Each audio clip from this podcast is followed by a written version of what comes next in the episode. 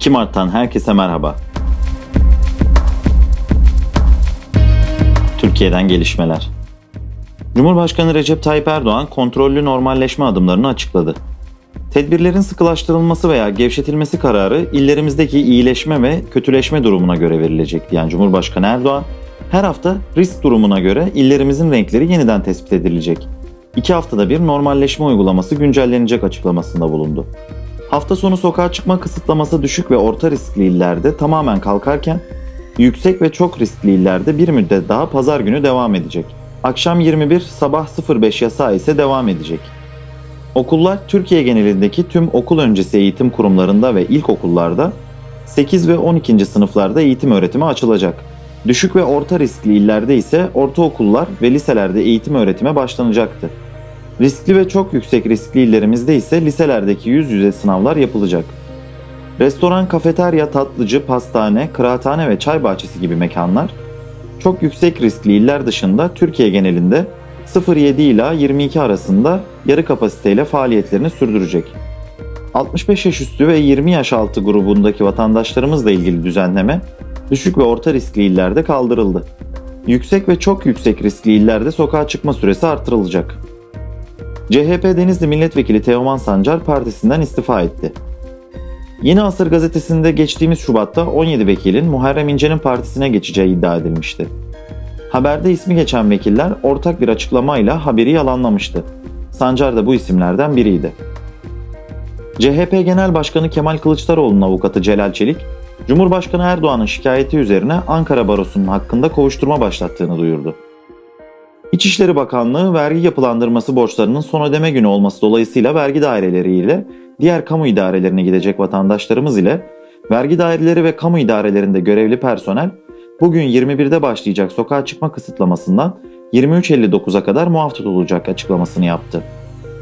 Yüz yüze eğitimin bir gün ertelenmesi sebebiyle Milli Eğitim Bakanı Ziya Selçuk, Twitter hesabı üzerinden yaşanan bir günlük erteleme için tüm vatandaşlarımızdan özür dilerim mesajı paylaştı. Milli Eğitim Bakanı Ziya Selçuk tarafından daha önce 1 Mart'ta başlayacağı duyurulan yüz yüze eğitim, Milli Eğitim Bakanlığı'ndan dün yapılan yazılı açıklamayla 2 Mart'a ertelenmişti. Sağlık Bakanı Fahrettin Koca, geçtiğimiz hafta bir cenazede sosyal mesafeye uyulmaması sebebiyle benim kusurum, özür diliyorum demişti. Dünyadan gelişmeler ABD'de Temsilciler Meclisi, Başkan Joe Biden'ın önerdiği 1,9 trilyon dolarlık pandemiyle mücadele için ekonomik teşvik paketini onayladı. ABD Gıda ve İlaç Dairesi, ilaç devi Johnson Johnson'ın COVID-19'a karşı geliştirdiği aşının acil kullanımına onay verdi. Macaristan, COVID-19'a karşı mücadele kapsamında hem Çin yapımı Sinopharm hem de Rusya yapımı Sputnik 5 aşılarını onaylayan tek AB üyesi ülke oldu. Birleşmiş Milletler İnsan Hakları uzmanı Agnes Kalamart, Rusyalı muhalif Alexei Navalny'nin zehirlendiği ve bu olaydan Rusya'nın sorumlu olduğu iddialarının doğru olduğunu açıkladı. Fransa'da mahkeme eski Cumhurbaşkanı Nicolas Sarkozy'ye 2007-2012 yılları arasında savcılara rüşvet verdiği gerekçesiyle 2 yılı ertelenmiş, toplamda 3 yıl hapis cezası verdi.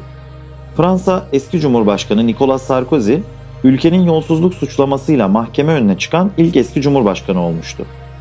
2007 ila 2012 periyodunda Cumhurbaşkanlığı yapan Sarkozy, partisi hakkında yürütülen mali soruşturma hususunda bilgi sızdırması için bir yargıca rüşvet vermeye çalışmakla suçlanıyordu. Bloomberg'un konuya yakın kaynaklara dayandırdığı habere göre komisyonsuz hisse ticareti uygulaması Robinhood bu ay halka arz için başvuru yapacak. Geçtiğimiz yıl yatırım turlarında 11,7 milyar dolar değerlemeye ulaşan platformun halka arz ile 30-33 milyar dolarlık bir değerlemeye ulaşması bekleniyor. Washington Cemal Kaşıkçı cinayeti ile ilgili istihbarat raporunu kamuoyuyla paylaştı.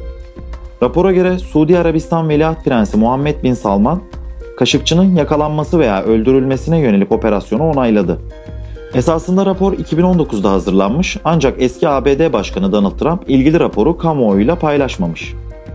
Ermenistan'da Başbakan Nikol Paşinyan'ın istifasını isteyen muhalif göstericiler hükümet binasına girdi. Ermenistan Silahlı Kuvvetleri, Başbakan Nikol Paşinyan ve hükümetinin istifasını talep etmiş. Paşinyan bu çağrıyı bir darbe girişimi olarak nitelendirmiş ve destekçilerini Erivan'ın merkezinde toplanmaya çağırmıştı. Novus'ta gelişmeleri dinlediniz. Hoşçakalın.